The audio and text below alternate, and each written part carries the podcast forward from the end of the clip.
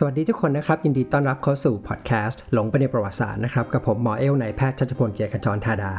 สวัสดีค่ะหมอขวัญค่ะสำหรับเรื่องที่เราจะคุยในวันนี้นะครับ ก็จะเป็นเรื่องของการปฏิวัติวิทยาศาสตร์ในตอนที่2นะครับซึ่งก็จะเข้าการปฏิวัติวิทยาศาสตร์แบบจริง ๆ กันสักทีสักทีสักทีโอเค ทีนี้ก่อนอื่นเลยเนี่ยก็คือจะจะแบบเล่าแบบภาพรวมเลยนะเหมือนสรุปเลยว่าไอ้การปฏิวัติวิทยาศาสตร์ของยุโรปช่วงนั้นเนี่ย มันคืออะไรเอาแบบย่อๆแบบเน้นๆไปเลยนะอย่างแรกก็คือว่ายุโรปอย่างที่เคยคุยกันไปก่อนหน้าว่าคือไอเดียแบบกรีกเนี่ยมันอยู่มานานนานมากนะต่อให้มันมีการผสมกับความเชื่อแบบยุคกลางเป็น scholastic system ก็ตาม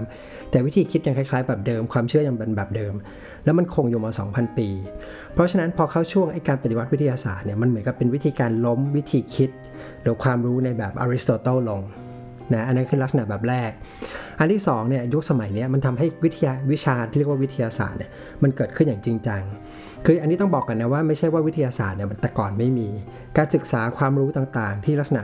ในลักษณะที่เราเรียกว่าเป็นวิทยาศาสตร์แบบปัจจุบันเนี่ยมันมีมานานแล้วนะไม่ว่าจะเป็นลักษณะของชีวะฟิสิกส์เคมีต่างๆเนาะเพียงแต่ว่าคำว่าวิทยาศาสตร์ตอนแรกยังไม่มี สมัยก่อนเขาใช้คำว่า natural philosophy อืมอ่าปรัชญาธรรมชาติ อ๋อแล้วที่น่าสนใจก็คือว่า natural philosophy เนี่ยมันไม่รวมคณิตศาสตร์โอ้มันไม่รวมการแพทย์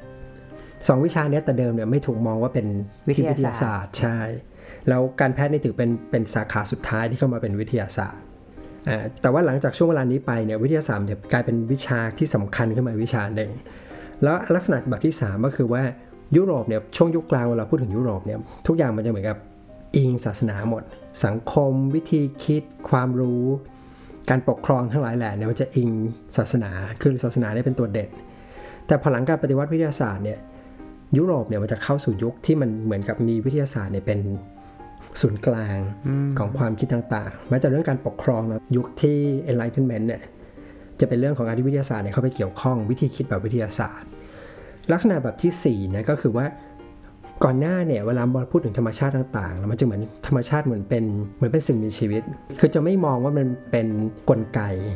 แต่ช่วงการปฏิวัติวิทยาศาสตร์เนี่ยพวกธรรมชาติสิ่งต่างๆ ในธรรมชาติ มันถูกมองเป็นลักษณะของกลไก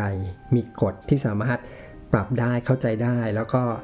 ก็คือเป็นกลไกแหละเหมือนฟันเฟืองต่างๆโอเค อันนี้เป็นภาพรวมกว้างๆเนาะของสิ่งที่เกิดขึ้น คราวนี้เนี่ยเราก็จะมาคุยว่าอะไรเนี่ยทำให้เข้าสู่ยุคสมัยนี้ พอดแคสต์ episode นี้นะคะ ก็ต้องขอขอบคุณสปอนเซอร์ของเรา OC Lens Contact Lens รายวัน ตัวเลนส์ทำจากวัสดุ Etafilcon A ค่ะ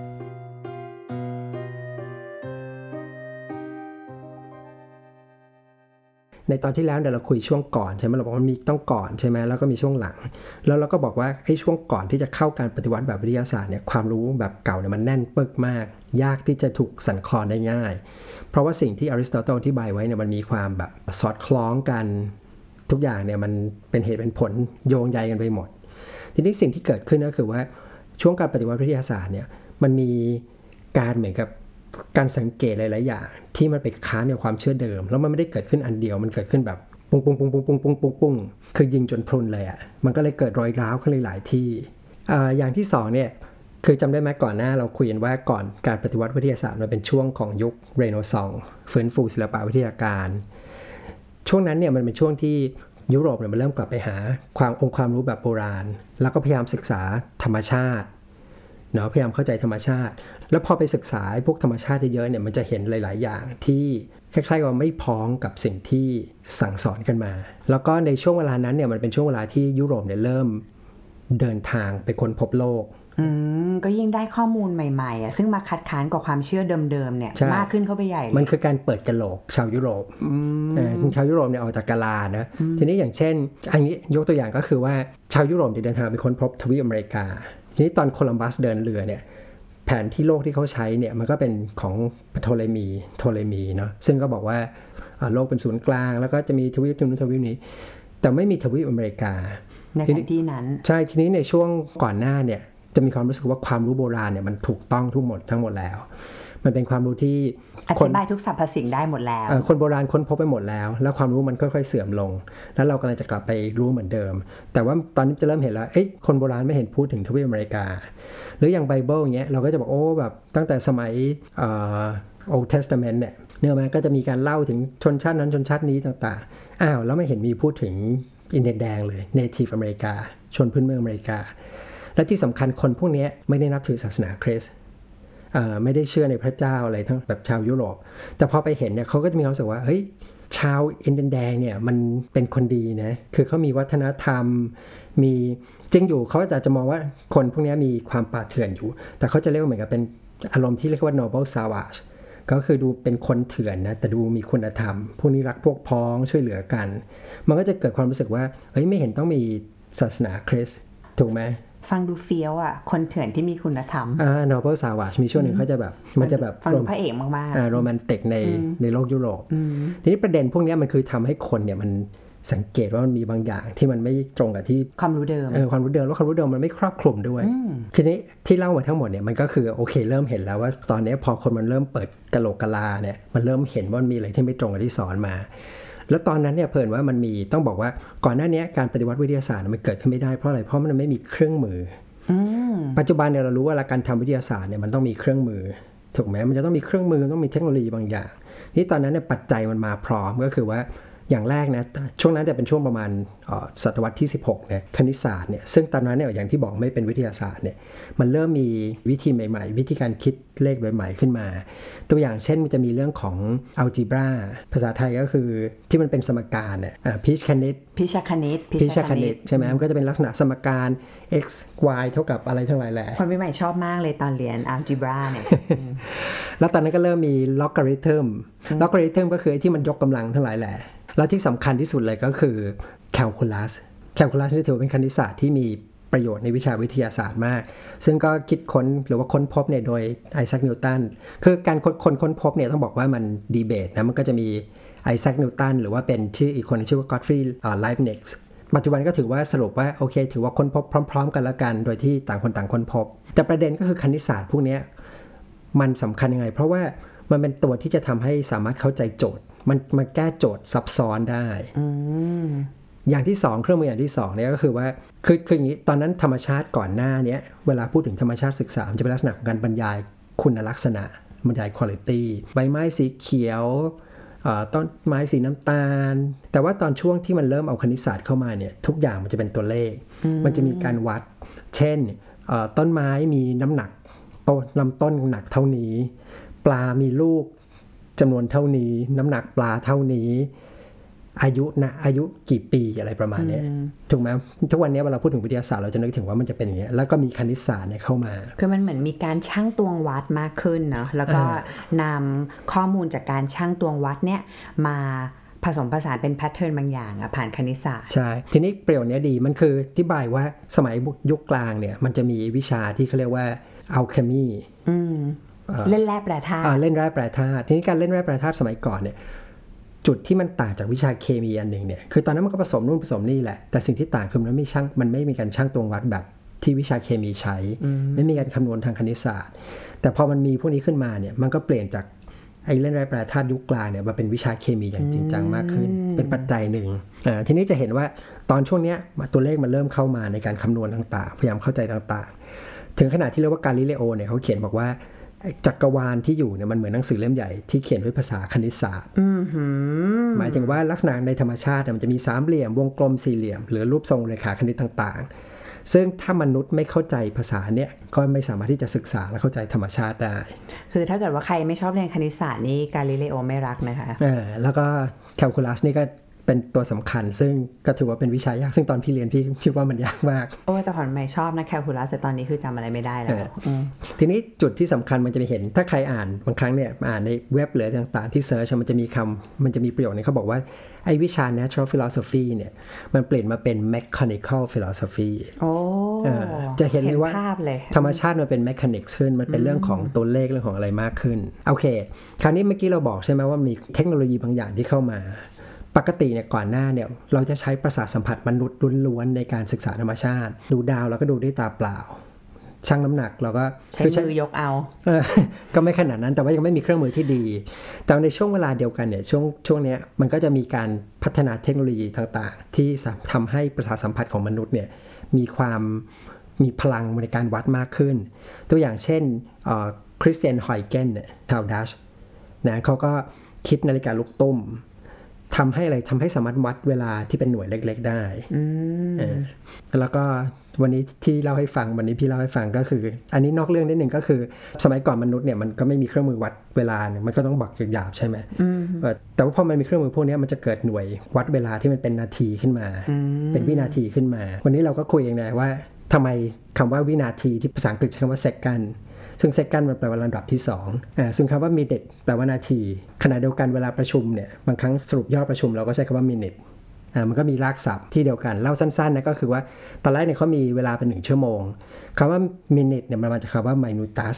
ที่แปลว่าเล็กๆอืมเขาก็มองว่าหนึ่งชั่วโมงเนี่ยเป็นหนึ่งวงกลม แบ่งเป็น 60 ส่วนหกสิบไมนูตัสอ่า60 minutus ก็เป็น minute อืมทีนี้สรุปการประชุมเนี่ยมันมาจากคำว่า minutus scripta ก็คือเขียนย่อๆ แต่ว่าตอนหลังพูดไปเยอะๆนี่คนมันตัดคำว่า scripta ไป โอเคอ๋อส่วนคำว่า second เนี่ยก็คือต่อมาเขาเอานาทีเนี่ยมาแบ่งเป็น 60 ส่วนอืมเขาก็บอกเป็นส่วนเล็กๆ เหมือนกัน แต่เป็นส่วนเล็กๆ แบบที่2เขาเรียกว่า second อ๋อ ก็คือเป็น minute ส่วนเล็กๆ ขั้นกว่า ใช่ ตอนหลังพูดไปก็มาเหลือคำว่า second โอเค ฟังประวัติศาสตร์เราแถมลาตินด้วยนะคะอ่าอันนี้แถมลากเล่าเล่นๆ ไม่มีอะไรเพลินๆ โอเค เมื่อกี้เรากำลังคุยกันว่ามันมีสร้างเทคโนโลยีใช่ไหม ช่วงเวลาใกล้ๆเนี่ยมันก็จะมีหลายอย่างคริสเตียนฮอยเกนเนี่ยสร้างไอ้นาฬิกาลูกตุ้มใช่ไหมแล้วก็มีชาวอิตาเลียนชื่อทอริเชลลี่เนี่ยอีวานเจเลสตาทอริเชลลี่เนี่ยสร้างเครื่องวัดเขาเรียกอะไรความดันอากาศบาโรเมเตอร์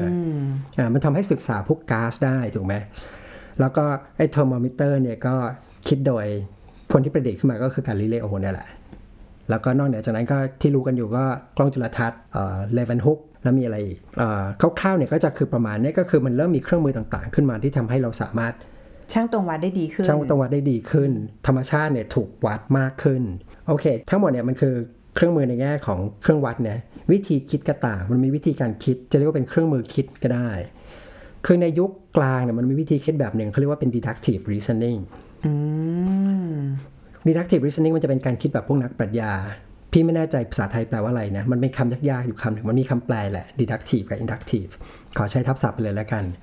deductive วิธีการคิดมันจะเป็นการใช้เหตุผลยุค scholastic system ยุคกลางเนี่ยใช้เหตุผลกันเยอะ เพียงแต่ว่ามันจะวิธีการใช้เหตุผลมันจะเริ่มจากความเชื่อที่ทุกคนเชื่ออยู่ก่อนแล้ว เช่น ตัวอย่างที่ชอบยกตัวอย่างเนี่ยมนุษย์ทุกคนต้องตายโซเครติสเป็นมนุษย์ ดังนั้นโซเครติสจึงต้องตาย ถูกไหมทุกอย่างอันเนี้ยมันมันเป็นการใช้เหตุผลที่ดี สามารถโต้เถียงคนอื่นได้ แต่เห็นจุดหนึ่งจุดอ่อนก็คือว่าการใช้เหตุผลแบบเนี้ยไม่มีทางที่จะไปเปลี่ยนความเชื่อเดิม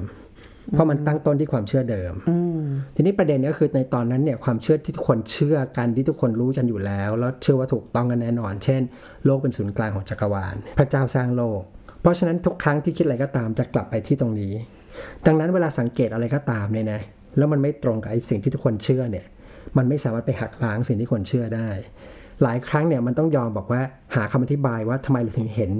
ผิดจากที่เป็นจริง แล้วตอนนั้นเนี่ยก็มีชาวอังกฤษคนหนึ่งชื่อว่าฟรานซิสเบคอนก็บอกว่าเฮ้ยวิธีการใช้เหตุผลแบบนี้มันใช้ไม่ได้มันไม่เหมาะกับวิทยาศาสตร์อืมเอ่อเขาก็มองการศึกษาของคนอื่นนะก็รวบรวมขึ้นมาแล้วบอกว่าวิธีคิดมันต้องมองกลับด้านกันเป็น inductive reasoning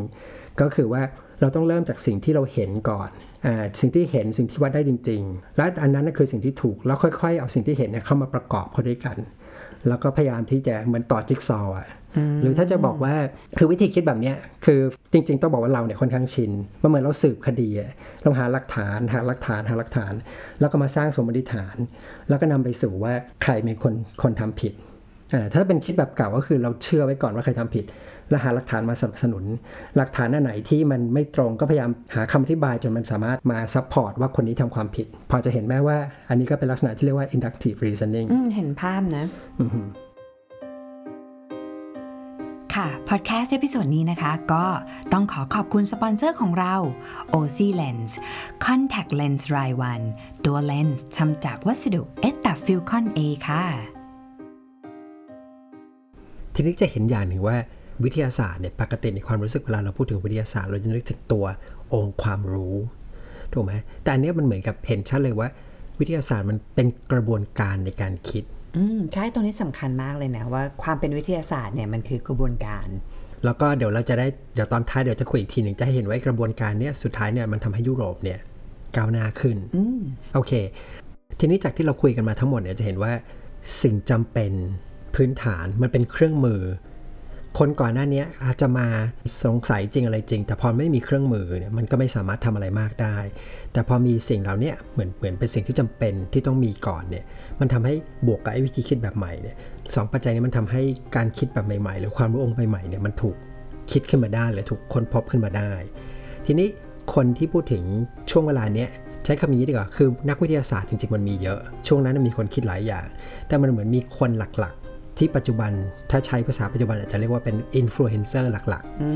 มๆเอ่ออยู่ประมาณ 5 คนสำคัญ เป็น KOL นะเอ่อ KOL Key Opinion Leader ใช่โอเค Key Opinion Leader เอ่อคำนี้ก็ดีก็คือเป็นผู้นำทางด้านความคิดหลักๆ 5 คน แต่ต้องบอกว่าอันเนี้ย5คนเนี่ยไม่ได้แปลว่า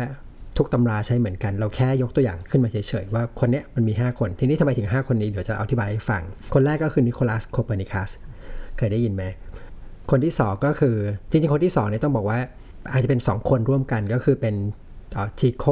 บราฮีหรือว่าไทโคบรากับโยฮันเนสเคปเลอร์อืมคนที่3เนี่ยก็คือกาลิเลโออืมเป็นคนที่ดังมากอืมสี่ไอแซคนิวตันอืมอันนี้จะเป็นพวกดาราศาสตร์ แล้วแต่จะแถมให้อีกคนหนึ่งเป็นการแพทย์ก็คือวิลเลียมฮาวี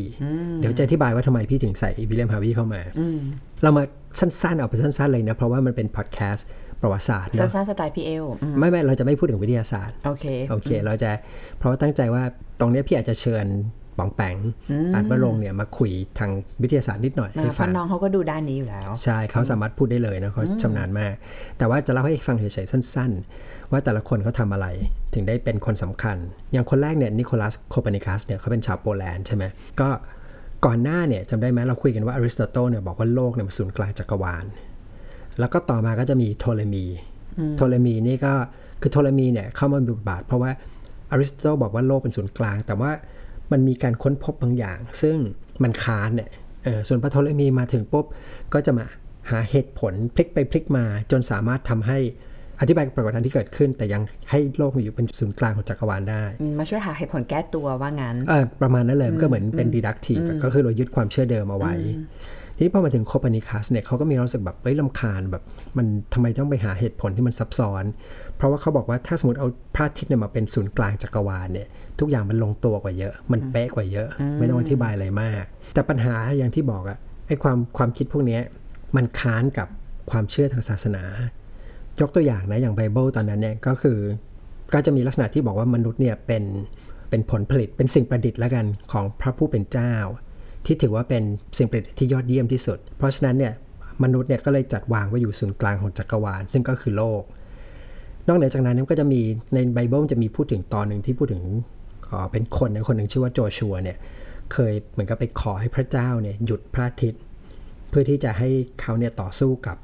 ศัตรูเป็นอมไรต์ก็เรียกชนเผ่าอมไรต์ทั้ง 5 ทีนี้ถ้าสมมติโลกเป็นศูนย์กลางแล้วพระอาทิตย์บอกสั่งให้หยุดได้เนี่ยในตอนนั้นเนี่ยมันค่อนข้าง ลงตัว แต่ถ้าบอกพระอาทิตย์เป็นศูนย์กลางของจักรวาล แล้วสั่งให้ดาวที่โคจรรอบมันหยุดเนี่ยมันมีปัญหาทางการคำนวณทางคณิตศาสตร์อะไรก็แล้วแต่ แค่จะบอกเฉยๆว่าโคเปอร์นิคัสเนี่ยมันค้านกับคำสอนทางศาสนาแรงมากเนาะแล้วก็มันชวนให้คนเนี่ยคิดต่อ เช่นมันมีคนหนึ่งชื่อว่าจิโอดาโนบรูโนเนี่ยเขาคิดว่าเขาก็พูดขึ้นมาว่า อ้าว ถ้าอย่างนี้นะ สมมติว่าเราบอกว่าพระอาทิตย์เป็นศูนย์กลางจักรวาล แล้วมีดาวเคราะห์ต่างๆ หมุนรอบเนี่ย ไอ้ดาวที่เราเห็นบนท้องฟ้าเต็มไปหมดเนี่ยมันก็คือพระอาทิตย์ มันก็หมายความว่าไอ้ดาวที่เราเห็นแต่ละดวงเนี่ยก็อาจจะมีดาวเคราะห์หมุนรอบได้เต็มไปหมด แล้วบนดาวเคราะห์พวกนั้นเนี่ยก็อาจจะมีสิ่งมีชีวิตก็ได้อืมถ้าเป็นอย่างนั้นจริง ๆ ก็อาจจะมีมนุษย์อยู่ที่ดาวอื่นอืมเออซึ่งก็ทำให้มนุษย์บนโลกที่เรารู้จักกันเนี่ยอาจจะไม่ใช่สิ่งมีชีวิตที่พิเศษที่สุดเหมือนที่ว่ากันอีกต่อไป ผลปรากฏว่าจอร์ดาโนบรูโนเนี่ยก็ถูกเผาอืมเออเพราะว่าไปความคิดแบบนี้เขาเรียกว่า heresy ก็คือแบบ ผิดขัดนอกกับคำสอนเนาะเอ่อนอกลู่นอกทางอ่านั่นคือคนแรกนะโคเปอร์นิคัส คนที่สองเนี่ยทิโคบราเฮกับโยฮันเนสเคปเลอร์เนี่ยต้องบอกว่าทิโคบราเนี่ยเหมือนกับเป็นเจ้านายและเคปเลอร์เนี่ยเป็นผู้ช่วยทิโคบราเนี่ยเป็นยุคสมัยที่ยังศึกษาแบบที่ยังไม่มีกล้องจุลทรรศน์เขามองดวงดาวเงยหน้าขึ้นไปเนี่ยแล้วก็ทำแผนที่ดวงดาวเนี่ย700กว่าดวงเนี่ยได้เป๊ะมากอืมๆอืมอาจจะพันดวงอันนี้พี่ไม่แน่ใจตัวเลขแต่ว่าตัวเลขอยู่ในประมาณ 700ถึงพันดวงเนี่ยเป๊ะมากๆ แล้วก็แม่นกระทั่งแบบองศาเนี่ยผิดน้อยมากโอ้ชายชายผู้มองดวงดาว ผู้สังเกตดวงดาว แต่เขาก็มีทีมใหญ่อะนะเขาก็แบบมีทีมคนช่วยเยอะอืมแล้วก็เขาก็ยังเห็นดาวหางเคลื่อนผ่านไปแล้วก็เขาเห็นไอ้ตัวซูเปอร์โนวา ก็คือการเกิดดาวใหม่อืมทีนี้ถ้าเราจำกันได้ตอนที่เราคุยว่าอริสโตเติลเนี่ยบอกว่าโลกสวรรค์เนี่ยมันนิ่งมันมีความเป็นนิรันดร์ แต่ว่าการที่มีดาวหางหรือว่ามีดาวเกิดใหม่เนี่ย มันบอกว่าสวรรค์เนี่ยมีการเปลี่ยนแปลงอืมถูกไหมมันก็ค้านอีกแล้ว ทีนี้ตัวทิโคบราเนี่ยที่ต้องบอกว่าเขาเนี่ยเก็บข้อมูลเนี่ยเยอะมาก ซึ่งข้อมูลเขาเนี่ยไปใช้ใน generation หลัง หนึ่งในนั้นก็คือโยฮันเนสเคปเลอร์ซึ่งเป็นผู้ช่วยเขา ทีนี้สองคนนี้ก็มีดราม่านิดหน่อย ก็มีคนสงสัยว่าเคปเลอร์เนี่ยจะวางยาอืมเอ่อดราแล้วก็ม่าจริง แล้วก็เอาข้อมูลเนี่ยไปใช้ แล้วก็นำไปใช้ต่อ แล้วก็ค้นพบว่า ตัวเคปเลอร์เนี่ยเขาจะบอกว่าเหมือนกับพระอาทิตย์เนี่ยเป็นศูนย์กลางของจักรวาลอีกทีหนึ่งแล้วก็การหมุนรอบพระอาทิตย์เนี่ยเป็นวงรีอืมมันก็ค้านนี่เพราะแต่เดิมบอกว่าโลกสวรรค์มันต้องเป็นวงกลมดิกอืมถูกไหมแล้วก็มาถึงกาลิเลโอกาลิเลโอเนี่ยก็คือใช้กล้องโทรทัศน์ มองขึ้นไปข้างบน และเห็นผิวครุขระของพระจันทร์ มันก็ไม่กลมดิกเหมือนที่อริสโตเติลพูดเอาไว้ สวรรค์มันไม่ perfect เนาะแล้วก็ยัง กาลิเลโอเนี่ยเหมือนกับเป็นการใช้คณิตศาสตร์ ใช้การทดลอง ใช้คณิตศาสตร์เนี่ยเข้ามาพิสูจน์ สิ่งที่คนอื่นพูดให้เห็นว่าเป็นจริง ทั้งหมดที่คุยมาเนี่ยจะเห็นว่าไอ้ความรู้เดิมเนี่ยที่เราบอกว่ามันแน่นปึกเนี่ยตอนนี้มันเหมือนถูกยิงปุ้งปุ้งปุ้งปุ้งปุ้งอืมหลายคนมายิงพร้อม ๆ กันเลยอะอ่ามันจะค่อยๆพรุนขึ้นเรื่อยๆถูกไหมแล้วสุดท้ายเนี่ยก็มีสำคัญมากคือไอแซคนิวตันไอแซคนิวตันเนี่ยมาถึงเนี่ย แต่เดิมเราบอกว่าโลกสวรรค์กับโลกมนุษย์เนี่ยมันมีกฎที่ต่างกันคำอธิบายต่างกัน นิวตันมาถึงตุ้มจักรวาลใช้กฎเดียวกัน แล้วก็ทำให้จักรวาลเนี่ยกลายเป็นเครื่องจักรถูกไหมทำให้ทุกอย่างเหมือนกับจักรวาลนี่กลายเป็นนาฬิกาขึ้นมา มีฟันเฟืองมีอะไรต่างๆ ทั้งหมดเนี่ยจะเห็นว่าทุกคนที่คุยกันมาเนี่ยอันนี้เฉพาะในวงการดาราศาสตร์นะจะเห็นว่ามันทำให้แต่เดิมที่แบบลักษณะเป็นสวรรค์ เป็นการเคลื่อนที่ธรรมชาติเป็นอะไรที่เหมือนกับ เขาใช้คำว่าออ g a แ i ซึมอะก็คือมันไม่ใช่เครื่องจักรอะมันเป็นคือใช้คำไม่ถูกแต่ความรู้สึกความเชื่อสมัยก่อนมันเหมือนกับ มันเป็นเรื่องของพลังเรื่องของอะไรที่ แต่ตอนนี้มันกลายเป็นเหมือนเครื่องจักรเป็น mechanic ขึ้นมาถูกไหมแล้วคนสุดท้ายที่อยากจะพูดถึงก็คือวิลเลียมฮาร์วีย์วิลเลียมฮาร์วีย์เนี่ยเป็นหมอ แล้วเขาเนี่ยเป็นคนที่ทำบอกว่าหัวใจเนี่ยทำงานเหมือนปั๊ม เส้นเลือดเนี่ยเหมือนเป็นท่อ จากเดิมเนี่ยความรู้ทางการแพทย์ในสมัยก่อนเนี่ยหมอเนี่ยมองว่าร่างกายมนุษย์เนี่ยเป็นเหมือนพลังงาน เป็นเรื่องของสมดุล เป็นเรื่องของที่เขาเรียกว่า humor ของเหลว4 อย่างที่ต้องอยู่ในสมดุลมิเลมฮาวีมาถึงเนี่ยบอกว่าหัวใจเป็นปั๊มมีท่อ แล้วพวกร่างกายส่วนต่างๆเนี่ยเหมือนเป็นเขาเรียกอะไรลูกรอก เป็นคานงัดคานดีดเออเหมือนแบบเหมือนเครื่องจักรกลเหมือนกันเนาะ คือแบใช่บมีมีปั๊มน้ำอะมีแบบมีกลไกอะไรต่างๆ ในการทำงานอะไรแบบเนี้ยใช่ คือเนี่ยทั้งหมดเนี่ยจะให้เห็นเฉยๆว่าไอ้ช่วง scientific revolution เนี่ยมันเปลี่ยนให้ธรรมชาติและร่างกายมนุษย์เนี่ยกลายเป็นเครื่องจักรอืมที่เข้าใจได้ศึกษาได้ แล้วก็ใช้มีคณิตศาสตร์เข้ามาเกี่ยวข้อง โอเค คุยไปถึงตรงเนี้ยเชื่อว่าแบบจริงๆก็จะจบแล้วล่ะ ทีนี้ก็เลยอยากขอสรุปสุดท้ายเท่านั้นเองว่า การปฏิวัติวิทยาศาสตร์เนี่ยไอเดียหลักๆ จริงๆเนี่ยมันเป็นเรื่องของกระบวนการคิดหาคำตอบ มันจะกลับมาที่การสังเกต การสังเกตไม่ว่าจะเป็นเรื่องของประสาทสัมผัส หรือว่าใช้เครื่องมือในการสังเกต คือเพิ่มพลังของประสาทสัมผัสด้วยเครื่องมือต่างๆ เสร็จแล้วเนี่ยมันก็เลยกลับกลับมาที่ว่าถ้ามันสังเริ่มจากการสังเกตนะแล้วคิดเองใช้ตรรกะ มันแปลว่าใครก็ทำได้ถูกไหมเออทุกคนเนี่ยสามารถทำแบบเดียวกันได้ แล้วมีโอกาสที่จะนำไปสู่ข้อสรุปเดียวกันได้ ที่สำคัญเลยคืออยากให้เห็นว่า ตอนนั้นเนี่ยก่อนที่จะมีการปฏิวัติวิทยาศาสตร์เนี่ยยุโรปเนี่ยค่อนข้างล้าหลัง หมายถึงว่าล้าหลังกว่าทางโลกมุสลิม ล้าหลังกว่าทางทางเอเชียของเราเนี่ยแต่พอมีกระบวนการวิทยาศาสตร์เนี่ยยุโรปที่ล้าหลังเนี่ยก็เลยทะยานออกไป สุดท้ายสุดท้ายจริงๆเนี่ยพี่อยากจะพูดถึงผลกระทบที่สำคัญอันหนึ่งของ scientific revolution นะเมื่อกี้เราบอกไปแล้วว่าส่วนหนึ่งก็คือทำให้ยุโรปเนี่ยมันพัฒนาขึ้นมาทะยาน จนทุกวันนี้เราชินกับว่ายุโรปอเมริกามันเจริญกว่าทางด้านเทคโนโลยี แต่ตอนนั้นเนี่ยแม้ว่านักวิทยาศาสตร์เหล่านี้จะพูดอะไรที่มันค้านศาสนา แต่คนเหล่านี้เนี่ย ไม่ได้ไม่ได้ต่อต้านศาสนา เชื่อในศาสนา โคเปนิคัสเนี่ยเป็นนักบวชกาลิเลโอเนี่ยก็มีลูกที่เป็นนักบวชแล้วก็ตัวเขาเองเนี่ยก็ยังตายอย่างคริสเตียนอย่างคาทอลิกอย่างเต็มตัวเลยนะเพียงแต่เขาแค่ค้านความสอนบางอย่างเท่านั้นเอง แต่ว่าไอ้กระบวนการคิดแบบวิทยาศาสตร์เนี่ยมันจะถูกนำไปใช้กับสังคมเอ่อและอันเนี้ยมันจะนำไปสู่การเปลี่ยนแปลงสังคมครั้งใหญ่เข้าสู่ยุคยุโรปที่เรียกว่ายุค Enlightenment ซึ่งยุคเนี้ยจะเป็นยุคที่ต่อต้านศาสนาอืมซึ่งเราจะทำเรื่องนี้กันต่อไป โอเคอืมก็ฟังเรื่องนี้มาแล้วเนี่ยทำให้นึกถึงเรื่องกรอบความคิดเหมือนกันนะกรอบความคิดของมนุษย์เนี่ยจริงๆแล้วมันอธิบายได้ด้วยวิทยาศาสตร์เยอะมากเลยอืมแต่ว่าเนื่องจากว่าคราวนี้เราทำพอดแคสต์วิทย์เอ่อประวัติศาสตร์นะคะถ้ายังไงเนี่ยกรอบความคิดเนี่ยเป็นเรื่องที่น่าสนใจเหมือนกันนะ เราอาจจะเอาไปทำในอีกพอดแคสต์หนึ่งเนาะโอเค น่าสนใจดี เอาเป็นว่าเดี๋ยวเรา เรื่องนี้เราคงไปทำในพอดแคสต์อีกอันหนึ่งก็สำหรับใครที่ยังไม่รู้นะครับ ผมมีพอดแคสต์อีกรายการหนึ่งนะครับ ชื่อว่าเรื่องเล่าจากร่างกาย ก็จะพูดในแง่ของวิทยาศาสตร์ร่างกายสุขภาพอะไรประมาณนี้โอเคสำหรับเรื่องการปฏิวัติวิทยาศาสตร์เนี่ยจริง ๆ ต้องบอกว่าก็คงเท่านี้แหละเนาะคิดว่าเล่าให้เห็นภาพใหญ่ ให้เห็นว่ามันเกิดการเปลี่ยนแปลงกับสังคมยังไง คิดว่าคงยาวแล้วล่ะ วันนี้เราก็พอเท่านี้ ขอบคุณนะครับทุกคนที่ติดตามฟังกันมาจนถึงตอนท้ายของ episode นะครับแล้วก็เช่นเคยนะครับถ้าเกิดชอบนะครับยังไงก็ช่วยสนับสนุนกดไลค์กดแชร์นะครับคอมเมนต์ subscribe รีวิวอะไรอะไรก็แล้วแต่ที่เพิ่ม engagement นะครับสำหรับวันนี้เราสองคนก็ขอลาไปก่อนนะครับ สวัสดีครับ สวัสดีค่ะ